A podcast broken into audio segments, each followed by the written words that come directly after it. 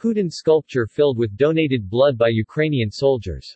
Russian-Ukrainian art is taking another bloody dimension, including a bloodchain currency. The Ukrainian Constitution Day is celebrated on Tuesday, June 28 in war-torn Ukraine. The Victory Day in Russia and the military parade on May 9 was one of Russia's most important national events. It is a remembrance of the Soviet sacrifice made in defeating Nazi Germany in what is known in Russia as the Great Patriotic War.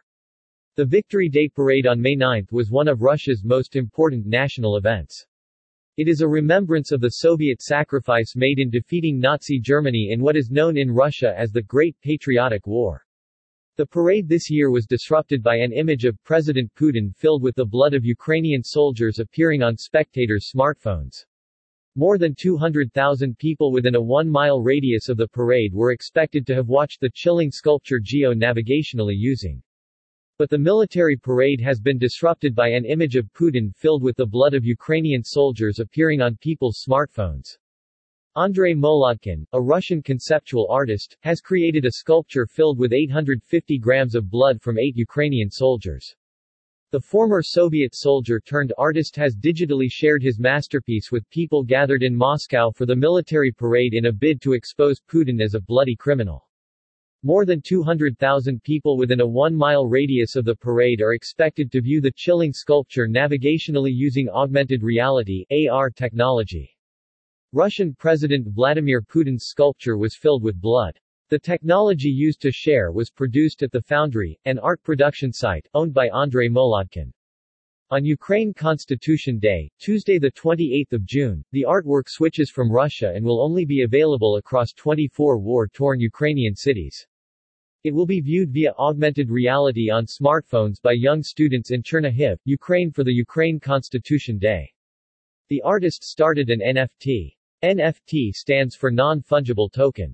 It's generally built using the same kind of programming as cryptocurrency, like Bitcoin or Ethereum, but that's where the similarity ends. Physical money and cryptocurrencies are fungible, meaning they can be traded or exchanged for one another. He called it a bloodchain. It will be a collection of 24 unique NFT portraits of Vladimir Putin, filled with blood donated by Andrei's Ukrainian friends. They were given to him before they traveled to the front line to fight the Russian invasion. Each NFT is dedicated to a different Ukrainian city bombed by Russian military forces and includes the corresponding death toll at the moment of minting. The data has been compiled by a network of journalists, hospital workers, researchers, and official records. The NFT was presented in various public spaces, also in London and Ljubljana, and exposed on Victory Day in Russia. Funds raised will be donated automatically to UNICEF to finance blood transfusions. This charity project is the first WEB3 project by Andrei Molodkin.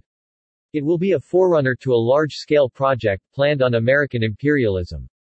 Andrei Molodkin was born in Bai, Kostroma Oblast, a small town in northwestern Russia.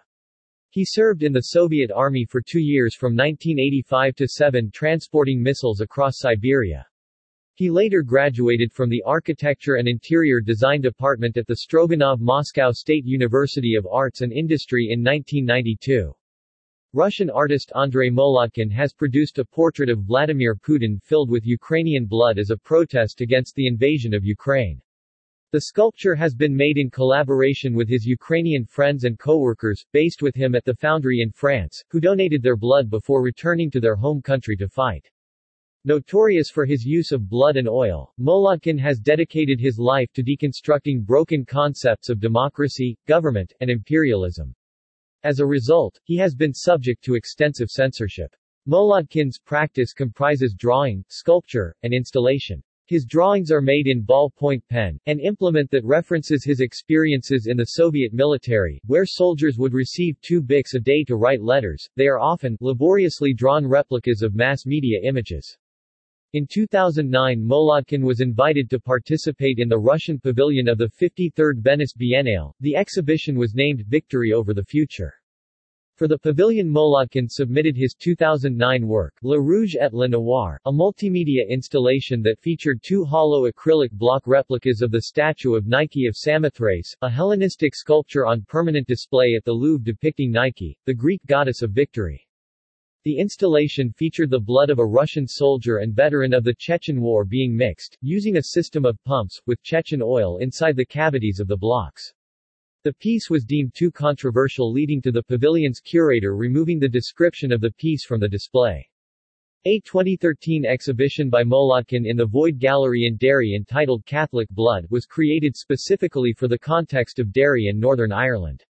Catholic blood, tapped into contentious historical divides in Ireland, as its subject is based on the Catholic Relief Act of 1829 and a particular clause of the British Constitution that reportedly forbids any MP from advising the sovereign on ecclesiastical matters if they are of the Catholic faith, though this was disputed by Dr. Bob Morris, an expert in constitutional affairs at University College London.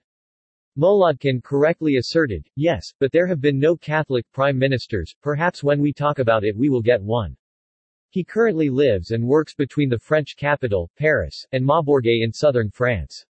His work is held in a number of significant public and private collections, including the Tate National Collection.